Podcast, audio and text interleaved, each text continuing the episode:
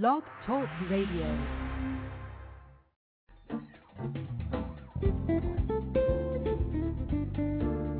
Welcome to Blurb, where the back of a book meets a discerning look. Each week, best-selling author Sally Shields and publishing guru Dr. Kent listen to pitches from five authors vying for Book of the Week honors. Now live, on the air, with vigor and style, are Dr. Kent and Sally, the Bibliophiles.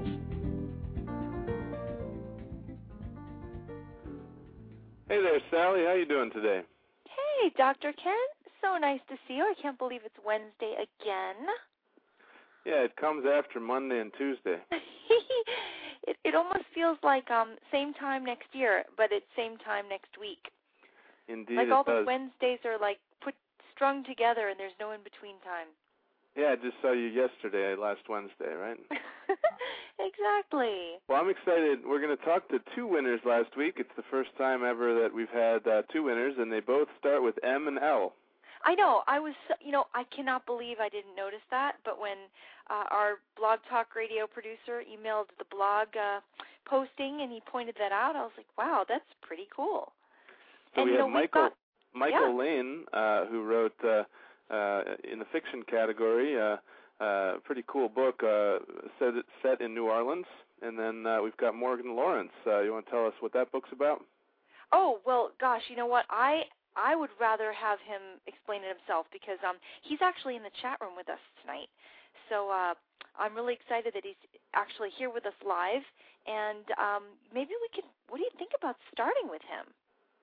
Sure, that'd be great. Um, uh, he didn't call in, but Morgan, yeah, I know you're listening. I uh, he he's asking us right now. Let me know when to call in. So I'm going to say call in now. uh, absolutely. Well, and, and this is we're on we're on Blurb uh, on uh, Blog Talk Radio, and uh, let's tell him a little bit uh, what a blurb is. a blurb is how any anything that you can tell us about your book that will make us, you know, perk up and listen. Something that really excite us. Think back of the book. Think, uh, you know, cover copy. Anything that'll make us really be excited to write your book. You want to tell us about, um, you know, maybe the main plot, the characters, or if it's a nonfiction. You know, tell us what's in it for us. What what kind of problems can you solve for us? What's going to make the reader excited about opening up and, and reading your book. Give us give us the nuggets, the benefits, all the benefits that your book is going to bring to the reader, because that's really why somebody reads a book. They don't read the book because you tell us that the book is great or that the book is going to, you know, explain this or that. You, you read it because you want to know what you're going to get out of it. Do you agree with that?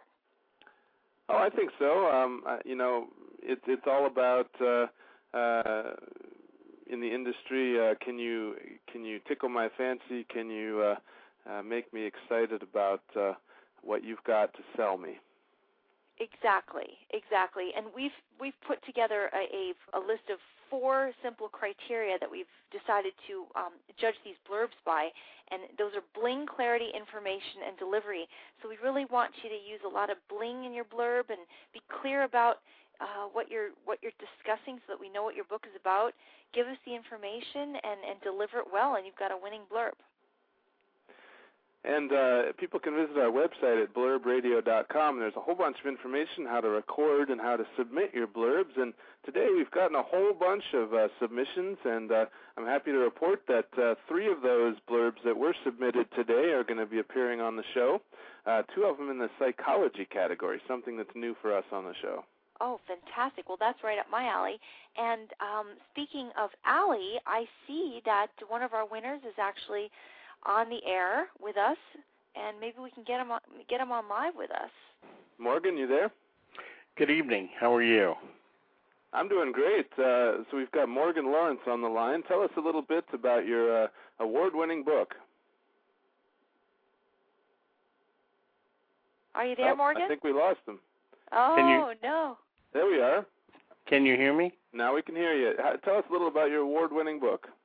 Uh, the book is basically based on true events. Uh, as a deputy sheriff paramedic in the early 70s, when the uh, the paramedic program was brand new, then there were seven of us in the entire country, so there was no backup. You were on your own when you were out there, and uh, the equipment was not nearly as advanced as it is today. So a lot of the situations in the book are um, very educational for people who are in the field as well as people who are not in the field. The the the situations show you just how far uh, some of the team went in the early days to uh, to keep people alive in really really bad situations.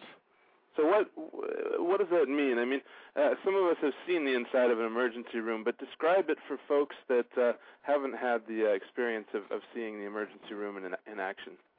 Well, the emergency room in action is three layers of treatment. There are the doctors who make the decisions, there are the team leaders, there are the nurses who assist them, who are the crucial hands and supply line, and there are the paramedics who are responsible for taking you from your crashed car, treating you, stabilizing you on the scene, and then getting you to the doctor as quickly as possible. Now, some that sounds easier than it than it really is because sometimes you might be 35 miles from the closest hospital or even farther. Uh, so we may take you by land unit or we may call a helicopter and fly you in.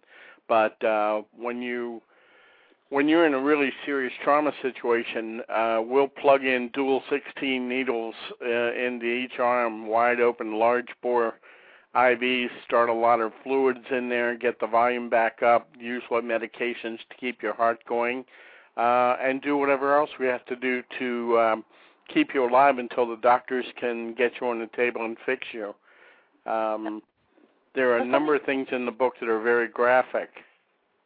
Now, something that really impressed me was when I read about the fact that you actually perform tracheotomies on people. Um, yeah, I I think my first tracheotomy was on a five year old in the middle of an intersection who had been hit by a truck and it crushed his face completely in. Uh, and we didn't have a trach tube for a child that small. So what we ended up using was a plastic soda straw uh, for a trach tube, which worked very well. My goodness, my and goodness. he survived. And uh, 18 months later, um, they completely had rebuilt his face and jawline and uh, used hyperbaric chambers to rebuild the tissue loss. And the child looked actually better after they got done with him at the end than he did before. Hmm. You couldn't tell he'd ever been in a crash. That's well, and it's unbelievable.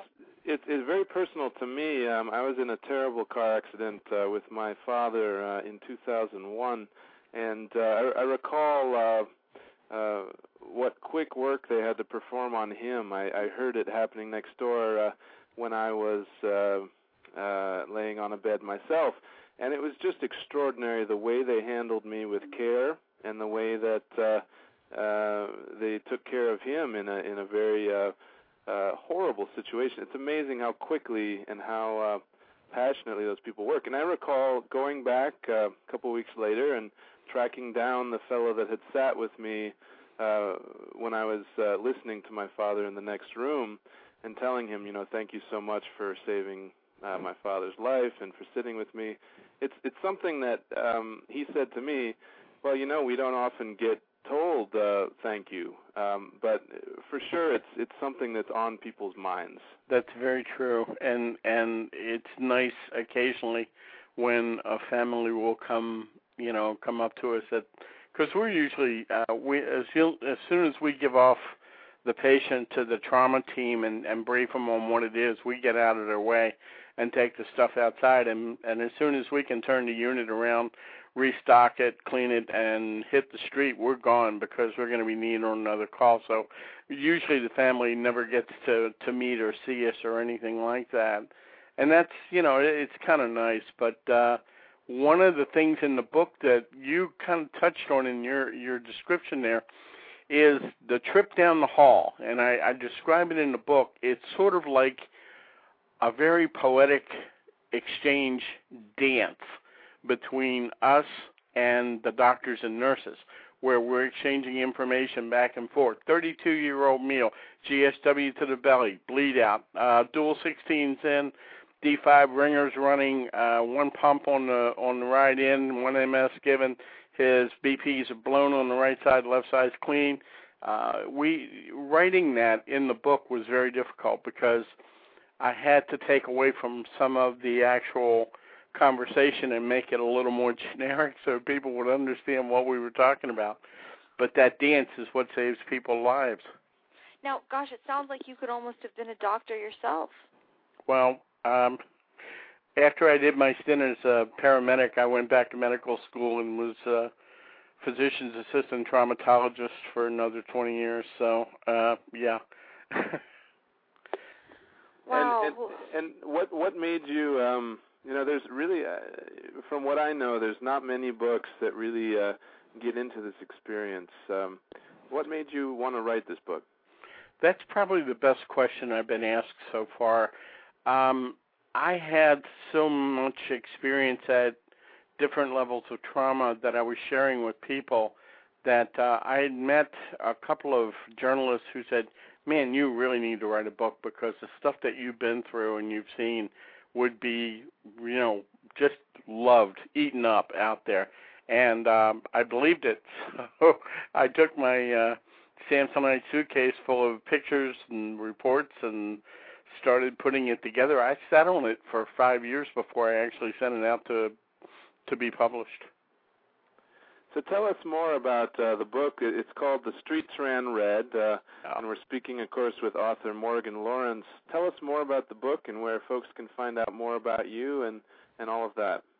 Well, the book has a website by the same name, The Streets Ran Red, and uh, it's available in all the major bookstores: Barnes and Noble, Walden's, uh, Books a Million.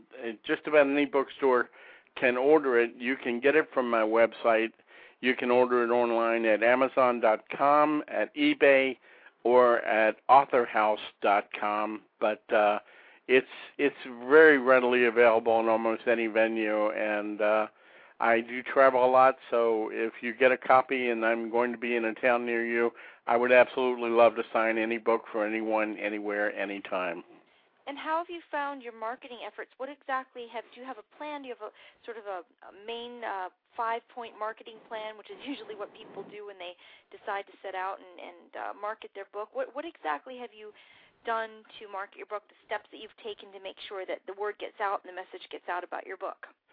Well, um, one part of it was the press release program that my publisher sold me, which was uh, a listing of of all the places uh, on the East Coast, book editors, reviews, and stuff like that. Which uh, I sent out about 500 press releases personally, uh, wrote, uh, personalized them, talked to them, and sent them out. And uh, that was point one. Two is uh, I've done about 150 shows on BTR on uh, different uh, different venues, but I've I've used I've you know I've done interviews on the book on here. I've also been a, a guest host on a number of different subjects, medical and psychological, on here. At which time I I push the book uh, in the in the chat room and that sort of thing, and uh, some local uh, book signings around the country and public speaking engagements and like that. Mostly, it's been uh, me by myself out there dancing uh, around the world, uh, trying to get interest, generate interest in the book.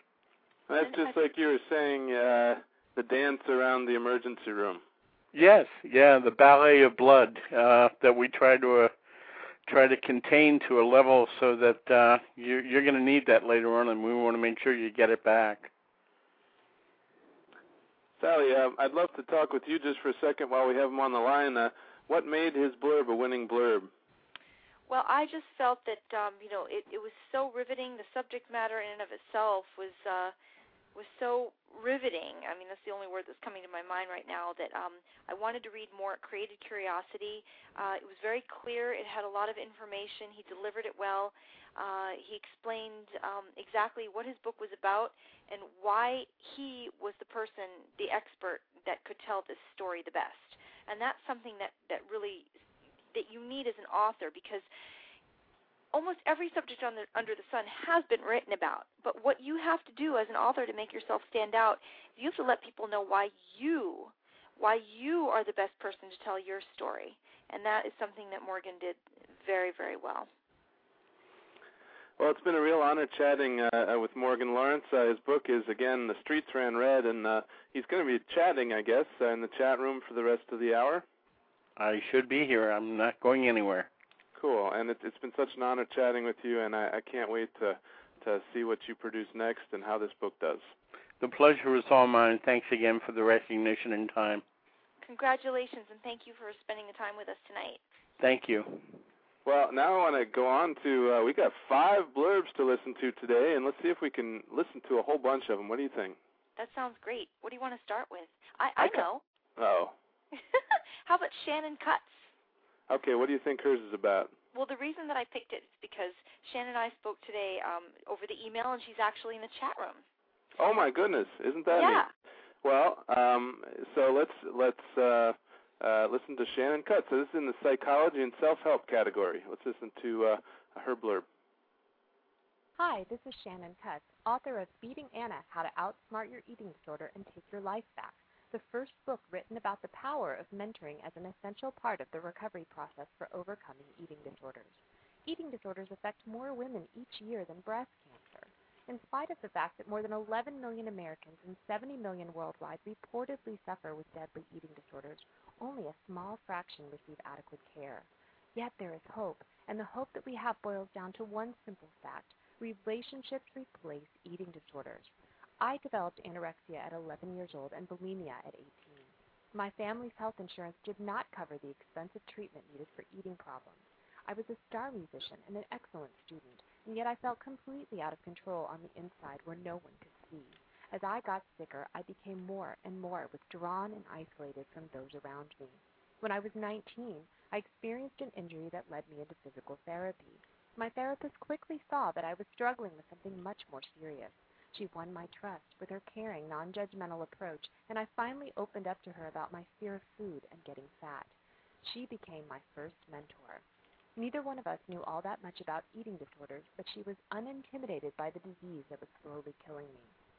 She clearly conveyed to me that to struggle is to be human, that my struggle made me stronger, not weaker, and that I was the equal of any obstacle life handed me. When I met my mentor, I found hope again. We brainstormed ways I could begin to replace my disordered eating behaviors with healthier life coping skills. Over time, my relationship with my mentor literally replaced my dependence upon my eating disorder, and I finally began to let it go. In the years since my own recovery, I have mentored hundreds of women who are seeking the recovery I have achieved. Beating Ana, How to Outsmart Your Eating Disorder and Take Your Life Back is packed with 27 chapters of recovery workshop exercises the very same exercises my mentor and I used to help me beat my eating disorder. Each chapter highlights a piece of personal correspondence from my own mentees, introduces a practical skills building exercise to teach you how to combat that issue, and then closes with a life celebration exercise designed to strengthen your mind, heart, and spirit to continue doing the hard work of recovery.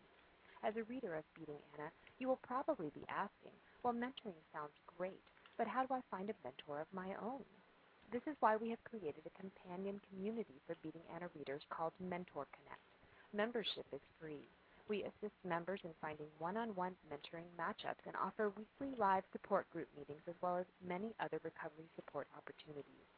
You may be struggling with an eating disorder, but you are not defined by your disease. You are unrepeatable, irreplaceable, unique, and so worth fighting for. My mentor taught me this, and today I turn around and pass the hope she ignited in me on to you. If I could beat my eating disorder and take my life back, you can too. Well, what do you think, Sally? Well, I think she did an, absolutely wonderful job with that, with that blurb. I mean, to me, it had all the elements in it. It was it was clear. It had information. She delivered it well, and she she told her own story, and so she she described why she was the perfect person, why she was the expert to to tell this story. And not only did she tell the story, but then she went on to actually create a solution.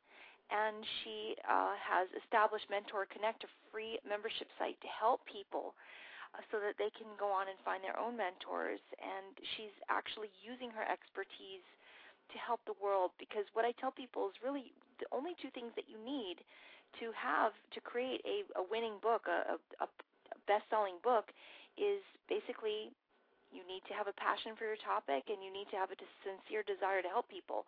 And Shannon Cutts has both of those things. I think she did a marvelous job, an absolutely fantastic job. Congratulations.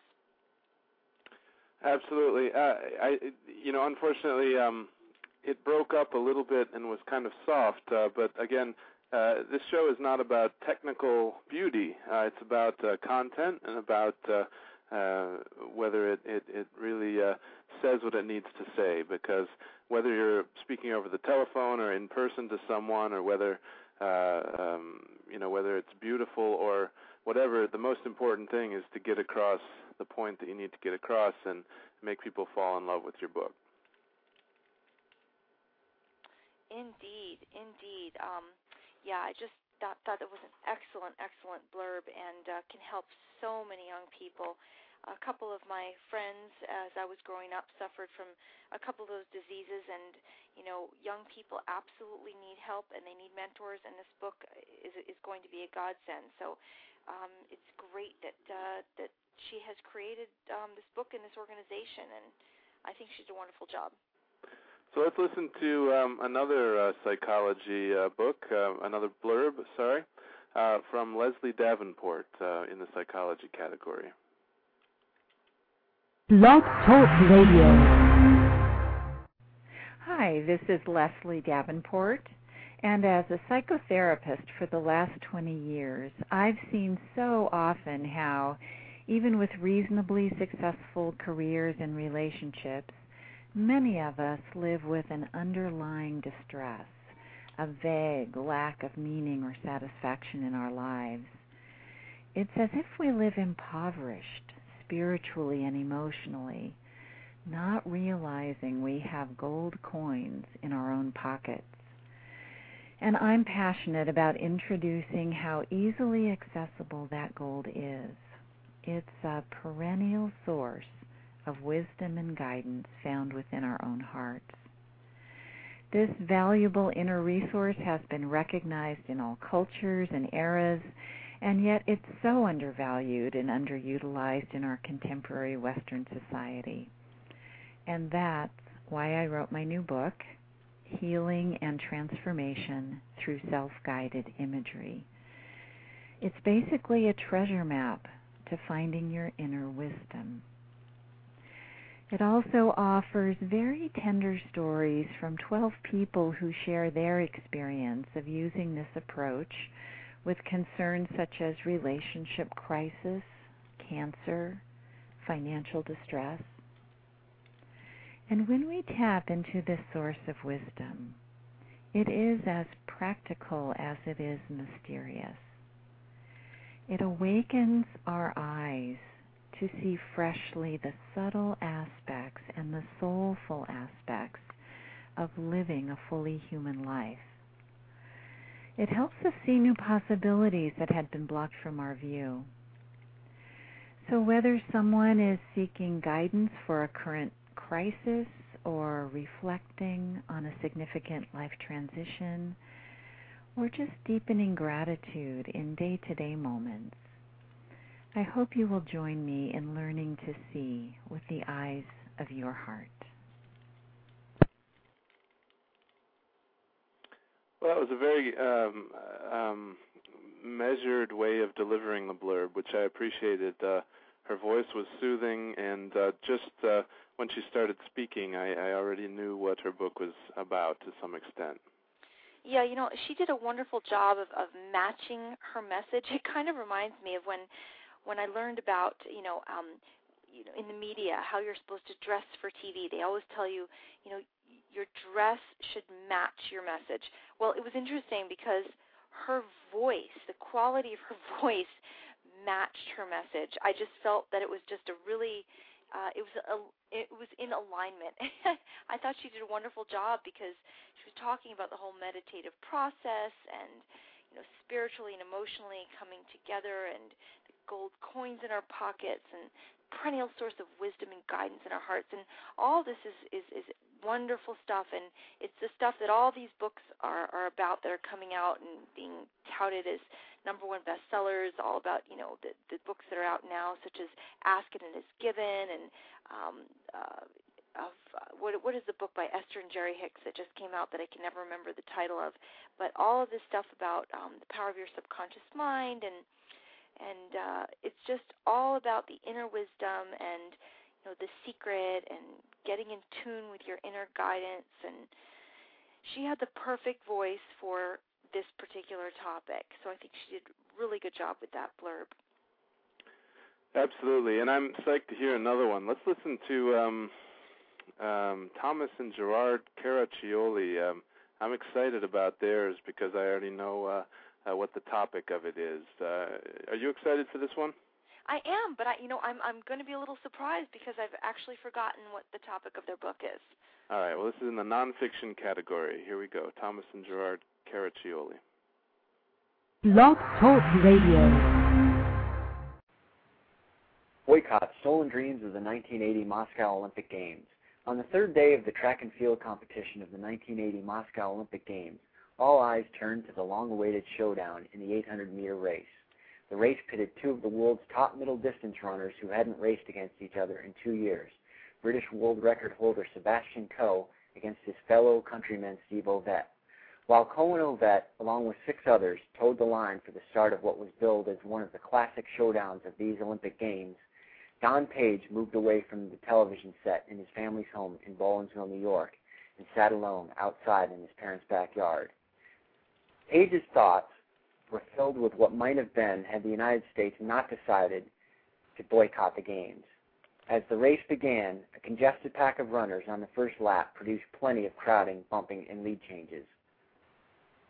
With continued jockeying for position throughout the race, Ovett met the challenge of Coe and others to capture the gold.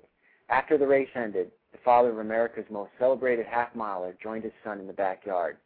My dad came out and told me Steve Ovett outkicked Sebastian Coe, remembered Paige almost 30 years later. And then he said, Boy, I would have loved to have seen you in that race. He wasn't the only one. Written by identical twin brothers Tom and Jerry Caraccioli, with a foreword by Vice President Walter F. Mondale, Boycott Stolen Dreams of the 1980 Moscow Olympic Games chronicles the events and times surrounding the United States boycott of the 1980 Olympic Summer Games and tells the stories of athletes who became pawns in a political chess match between superpowers. Critically acclaimed, here's what the Wall Street Journal had to say about boycott. Tom and Jerry Caraccioli's book, Boycott Stolen Dreams of the 1980 Moscow Olympic Games, profiled 18 Olympians who would have competed in those games. Of these elite athletes, two stand out one for his eloquence and introspection, and one for his continued anger regarding the boycott. Swimmer Craig Beardsley's contemplative musings about the great, greater meaning, past and present, of the boycott serve as a narrative touchstone throughout. As a stark counterpoint, wrestler Gene Mills exudes a caustic bitterness that still consumes him. The strength of boycott is in the Caraccioli brothers' methodical presentation of the complicated events leading up to boycott. To their credit, the authors themselves don't directly weigh in on the inevitable question, was it worth it? Rather, they allow the five to ten pages allotted to each of their featured athletes to do the talking. Boycott is available through orders on Amazon.com and boycottbook.com. Well, I there was a lot of information there. Oh my goodness. Wow. Yeah. That that's amazingly emotional topic. And I just got chills. I thought it was just incredibly incredibly emotional. Just Zoom, it brought us back like almost 30 years and just feeling what those athletes must have felt. My gosh, I mean, it just makes me want to run out and buy that book. Yeah, and uh, one thing that we often criticize blurbs for is not filling in the gap with um, little teaser stories, and that was a great thing. There was that he brought us into the book. He brought us already into this uh, uh, um, this world that they've created with their book. Uh, they're they're talking about characters uh, from this 1980 boycott, um, and he he brought us into the story. Yeah, and I love the little the little part about how you know he left the TV and went sitting on the porch and just completely didn't watch it, and his dad came out and oh wow, it just you can just imagine how that must have felt. You know, the emotion between the father and the son, and and and the athlete himself, and yeah, I just thought it was it was wonderfully done. What a great concept for a book, and then not just writing the whole book themselves, but actually chronicling 18 athletes that had their dreams stolen from them, and so they were able to express in their own words how they felt about the whole experience.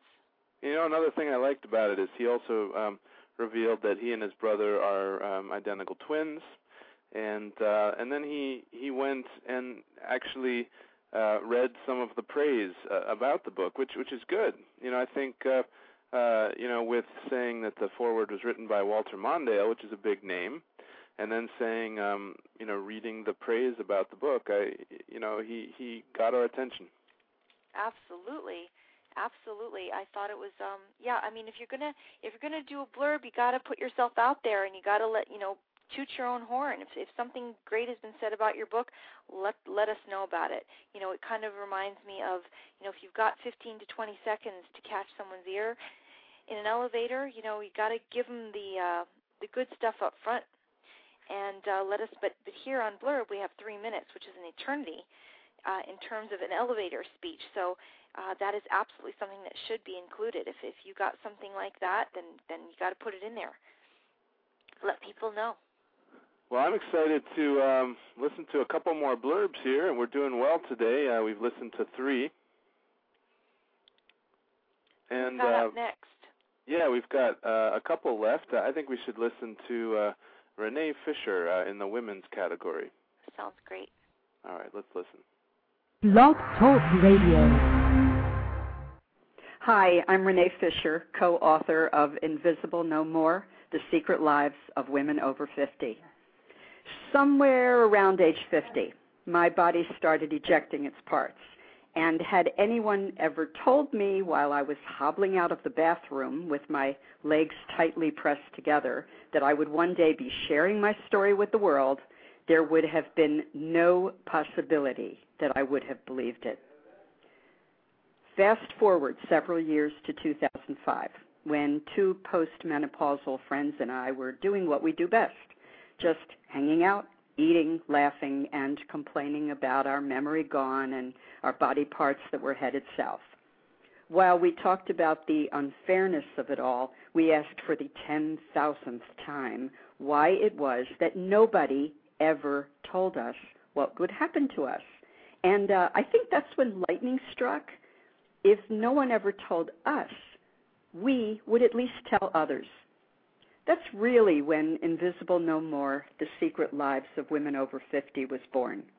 We would tell the truth about life over 50 the good, the bad, the ugly, the hilarious. We would also tell about the hope, the joy, the wisdom, the fun. We would tell it all because we declared that we would never be invisible again. We would share our lives with the world. We love that we are neither psychologists, sociologists, nor well known actresses. We are real women with real lives. We are you. We chose 15 topics covering the gamut of physical surprises, sex, relationships, memory loss, faith and spirituality, reinvention. We even covered tattoos. Each one of us wrote about each topic. We wrote about our mothers and we wrote about breast cancer. I wrote, of course, about my body parts falling out. Jean wrote about her alcoholism. Joyce wrote about her father's sexual abuse. While we wrote, we relived the most painful memories possible. We allowed ourselves to have thoughts we had suppressed, said out loud what had never been said, and found ourselves growing stronger with every word written on every page.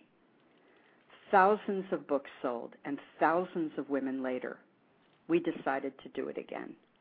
Invisible No More was about us. We would write a book about you, the reader. That's how Saving the Best for Last, Creating Your Life After 50 came about. That book, due to be published in the spring, has new chapters on money, loss, and friendship. We made the book interactive, and we formatted it in a way that women could do it alone or in groups. We invite the reader to come on this great journey with us, and we give her the tools to do so. So, if you want to reinvent your life or just find out if I managed to save my body parts, you'll have to read the book. And if you want to keep up with our ongoing adventures, visit us at www.invisiblenomore.com.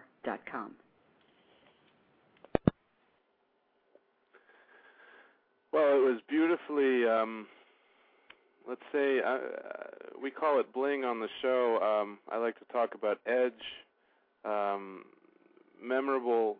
Uh, you know, there were graphic images in there that weren't necessarily beautiful, but that's the point. Um, what do you think? Yeah, I mean, it, it it was especially touching to me, and I, you know, I'm not shy about my age, but I'm going to be 50 in about eight years. so it's getting me a little bit nervous to be honest with you. but but I mean really it was um it was very very interesting to me and th- the whole thing ran the gamut, you know, sex, relationships, memory loss, reinvention, tattoos, breast cancer, body parts falling out, alcohol alcoholism and sexual abuse and it, it's just interesting because it just brings to the the forefront of the mind that you know you never outlive your childhood. This is just you are you and you're part of yourself and you have to deal with these things at some point and it was wonderful that these women through this book were able to reinvent and heal and move forward and grow stronger and connect and touch so many lives.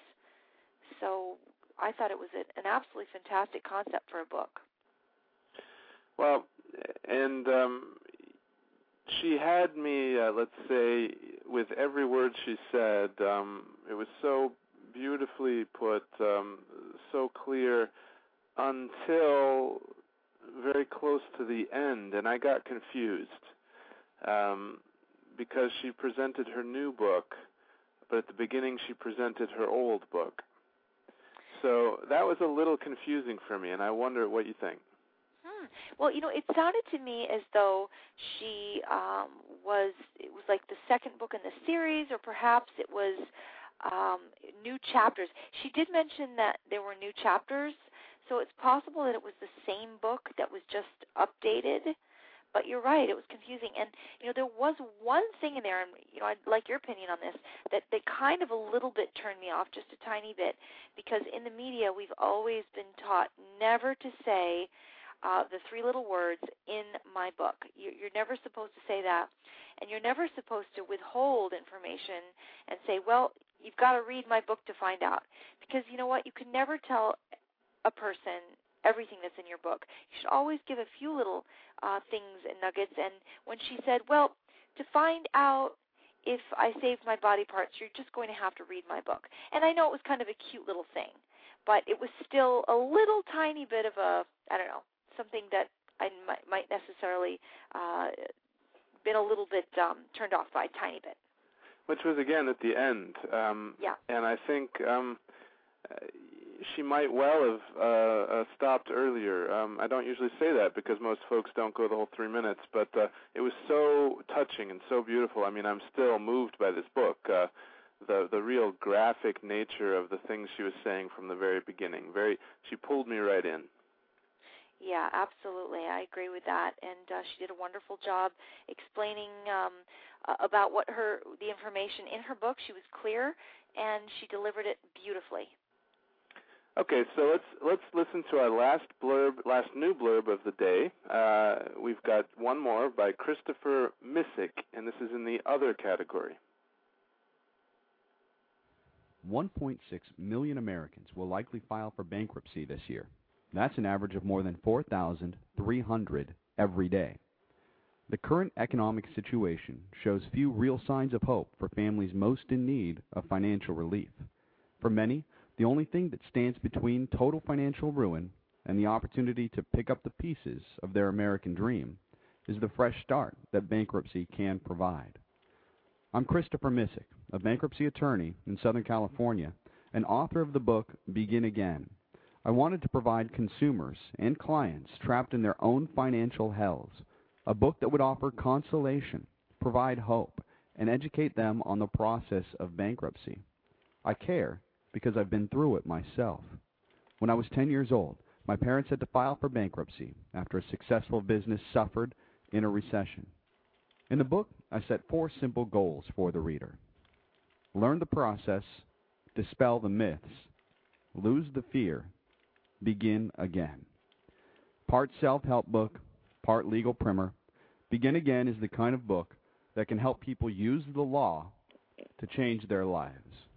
For most, bankruptcy in America today is not a tragedy or a sin or a failure.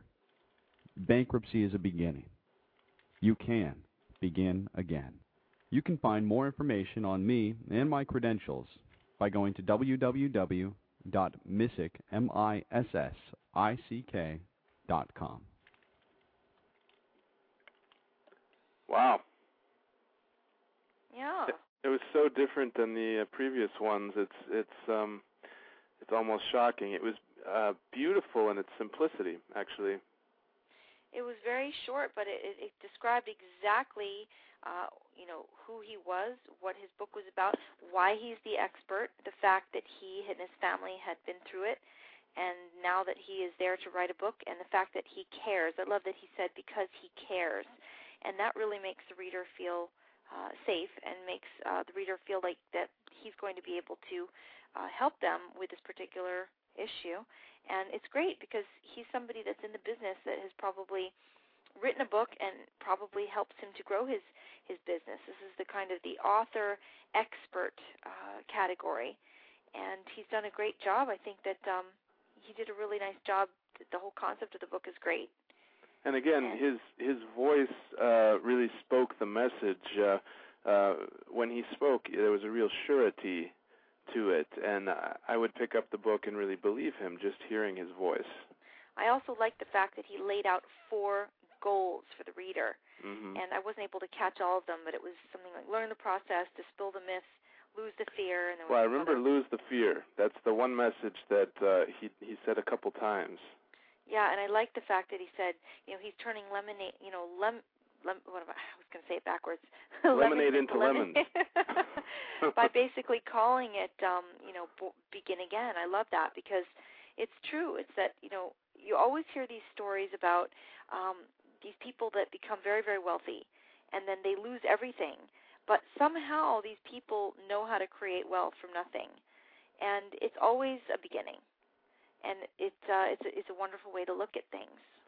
So, and another thing we could talk about very briefly is that he he wrote a book uh, that is on a very timely topic, uh, which is uh, something that's very intelligent. Uh, you know, talk to what is current, and when you write your blurb, make sure it focuses on what's current. We had a our, our winner a couple of weeks ago uh, she was very much uh, when she said that everybody needs something free in these times, right? Dee Dee Divine, and oh, yeah. that was very current, and that's always a great thing to include in your blurb.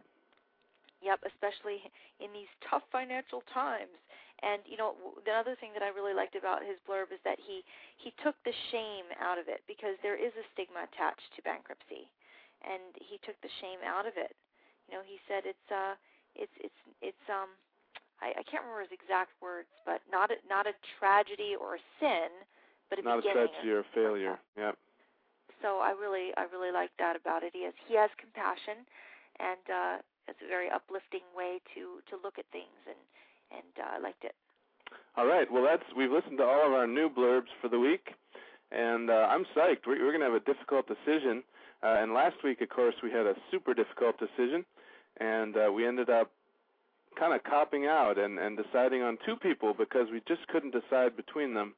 Uh, we wanted to choose somebody that had the initials ML, and there were two of them, and we couldn't decide. That's right, and our producer uh, uh, couldn't decide who to uh, put first in the uh, featured author because they both had the same initials.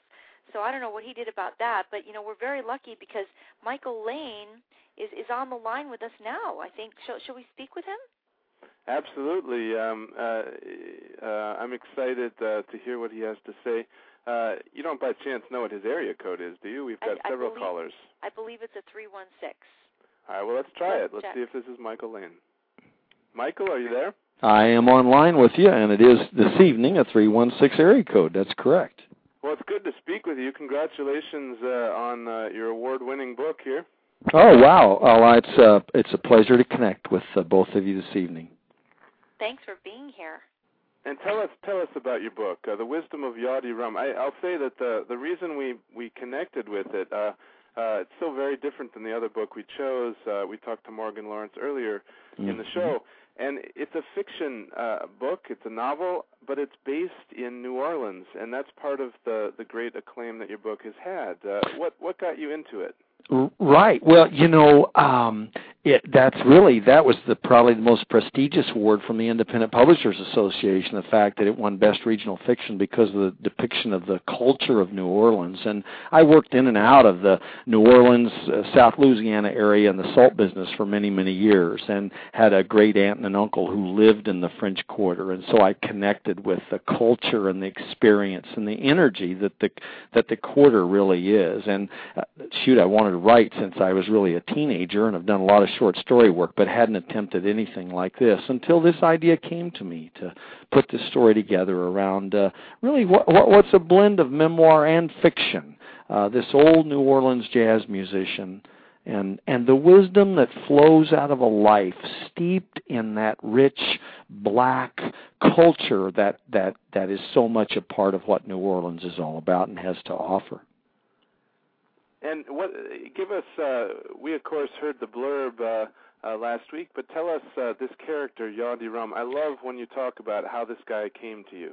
Oh, you know, uh, boy, there are just so many musicians who were a part of the development of the music that reaches back to really uh, Louis Armstrong's birth around the turn of the century, uh, you know, the 1900, in terms of of of um, their their connection with the New Orleans music that was a blend of the energy that came from the African American uh, slavery uh, issue and the energy that came from their music mixing with this steamy culture of New Orleans and European music structure that was really the birth of jazz. And and Yawdy Rum, more than anything, is the personification of a number of these old musicians who are just so full of life and so full of energy and yet their wisdom flows not out of high mindedness but really simplicity. And you know i just i got a letter from the other uh, the other day from a fellow who runs a a jazz clinic out of portland. And and it, it, the synopsis of his letter says michael i am so awed by the gifts of your book and its message. Of course we all need the kind of encouragement the kind that Yawdy gives so kindly to the mic in the book but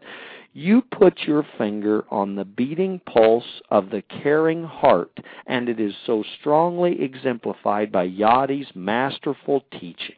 I mean, holy cow, I wished I could write a sentence that would flow like that. But that was his letter. And it was amazing. It says he goes on just briefly, it says, My own life is a bit challenging, but full of hope and promise.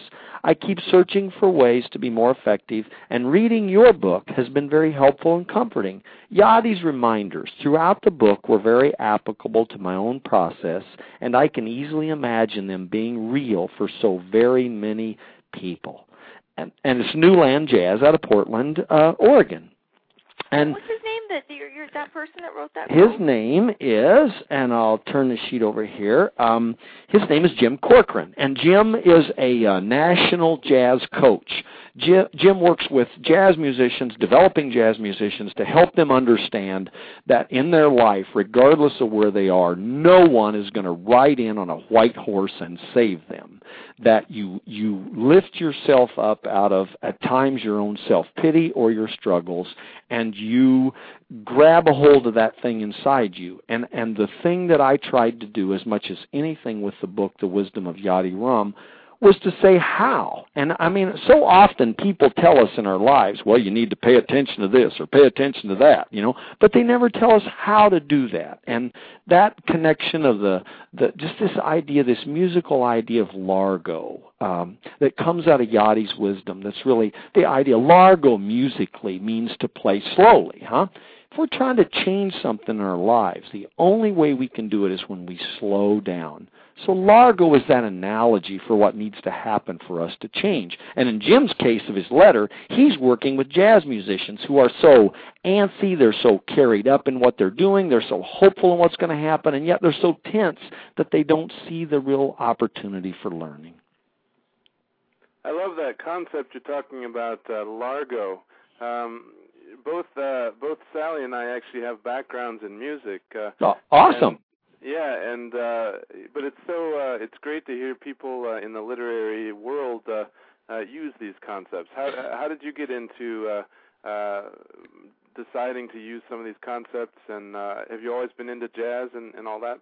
Uh, you know, played the guitar since I was a teenager, and uh, and had have and have and I'm not a natural musician. You know, maybe you and Sally just connect with it. Some people do. For me, it's been a struggle. But as as I've done that, when I come back to simple music theory, I can stay focused, you know. So like Largo works for me there. And I think it's just I think it's fun to reach into one art and pull the wisdom from it into another. So you pull the wisdom from the world of music that a lot of people aren't necessarily accustomed with and bring it into a book. You know, I mean the idea of DC al fine, huh? You know, music DC stands for del capo, al fine to the end.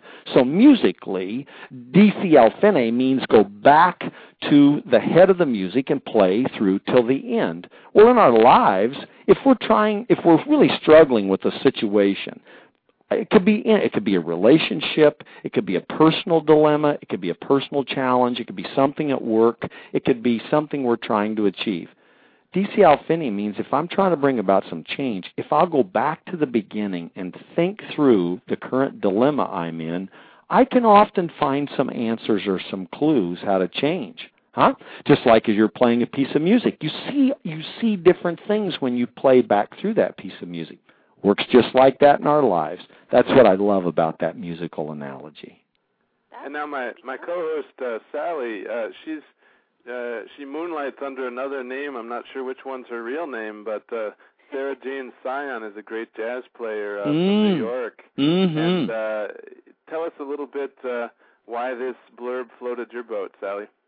Oh wow! Well, I I absolutely love the concept. I mean, I've been to New Orleans uh, uh, doing gigs, and just hearing um, hearing you, Michael, describe it, and uh, you know, uh, finding Yawdy and that little that little. I think it was outside of a church. I can't remember now because it's been a week since I listened mm-hmm. to it. But, mm-hmm. um, it was just very very intriguing, and of course, you know. um just the wisdom that you know sometimes like you'll go into a jazz club. I mean my some of my heroes are you know you just these older black guys that that just had no education and no musical training and yet they'd say like one or two words. Like i used to go down to new york to um the barry harris uh, workshop.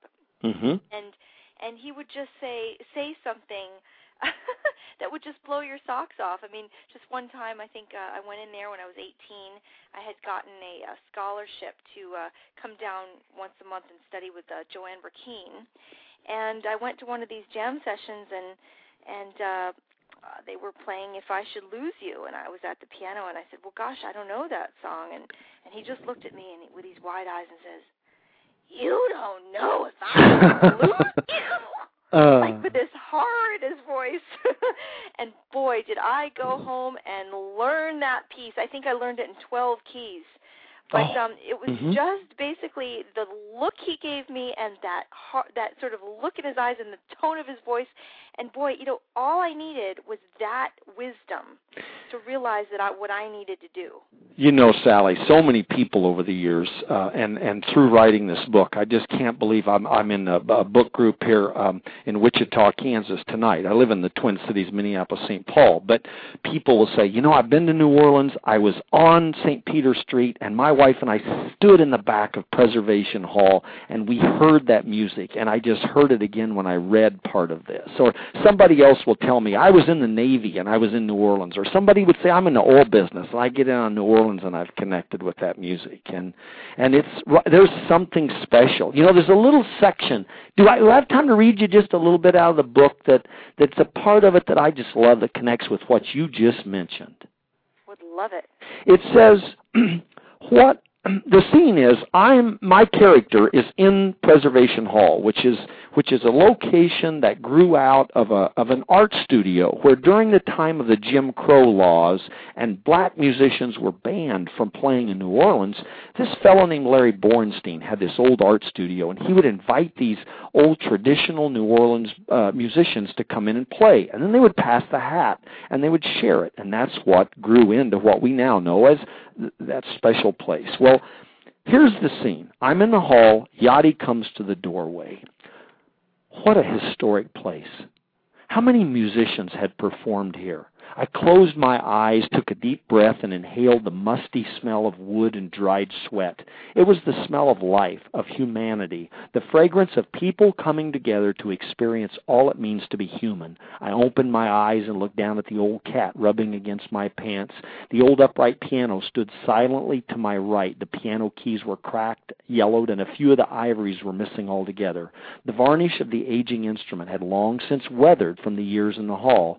I reached out, laid my hand on top of the piano. The old cracked surface felt dry and rough to my touch. Gives you goosebumps, doesn't it? I heard Yawdy's voice behind me in the doorway. I didn't turn around. I just stood in the dimly lit room. Yawdy, you love this place. I should say. But you love it for more than the building. You love it for the fellowship, for the music, for those who have come before you. Mm-hmm, that I do. Yawdy, we've talked a, a lot about the need for a person to find their passion and to have the confidence to set on a plan to achieve their goals and dreams. You said you had a secret. Yep. Does it deal with how to achieve your goals?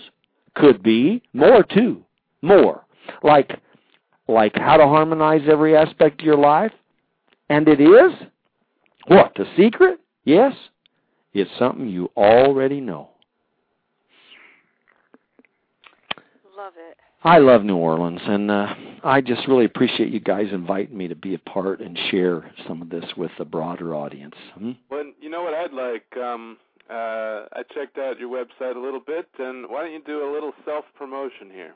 Well, if somebody is really interested among our readers, uh, they can learn more at www.yawdyrum.com. And on the website, they can find some news clips uh, that have been uh, produced around the country. They can. There's even a section to listen to some of the music of New Orleans. If you're not quite familiar with this type of music and the way it is, uh, there's an author interview, I believe, on the website as well. Uh, no, uh, there's a lot of different things to find out about the book there.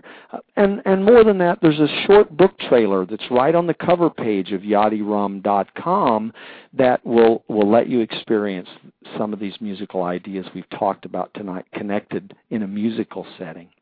Why don't you And I tell wanna- people how to spell Yawdy? Because some people I was going to not- say I was going to say the same thing. with a Y. Body with a Y. Y A W D Y. Y A W D Y R U M dot com. Hey, can I tell you a quick story? There's an old doorman at the Conti Hotel in New Orleans. Different hotel and figures in the story of the book. His name is Dennis. And one night, early in the work on, on the research in the background of the story, he, as I was coming and going over the course of several days, he came to me and he said, "What you be doing down here?" You know, you come and you go like a madman. I said, Dennis, I'm a author, and I said I'm working on the final part of a book about an old jazz musician here in the in the New Orleans area. He says, Yeah. And so I told him how I'd had a vision on the street one night down there, and I was not drinking that night either. And it felt like somebody was next to me, but there was not a soul when this story idea really materialized. And he looked at me, and his eyes got great big open. He said, Let me tell you something. He said, Y'all be walking on the streets in Nolans. There'll be somebody walking right beside you, but you don't never see 'em, and they's tapping you on the shoulder with ideas. I said, Dennis, are you saying there's ghosts in New Orleans? I didn't say there's no ghosts. I said there's just something special about this place. New Orleans has such a beautiful feel, and um, uh, the the way that you speak about it is certainly uh, in the book as well. And uh, we we congratulate you for winning our contest and for Thank your you. other awards. And uh, um, we got to close out the show here, Sally. Yeah, uh, you know, Michael, just check on that uh, book trailer because I'm clicking on it and both Safari and uh, Firefox. Can't get it to work. okay, I'll uh, Make sure that we can, you can, people. Yep, that. I will. I will check to make sure it should be active, and uh, I'll call my web guy.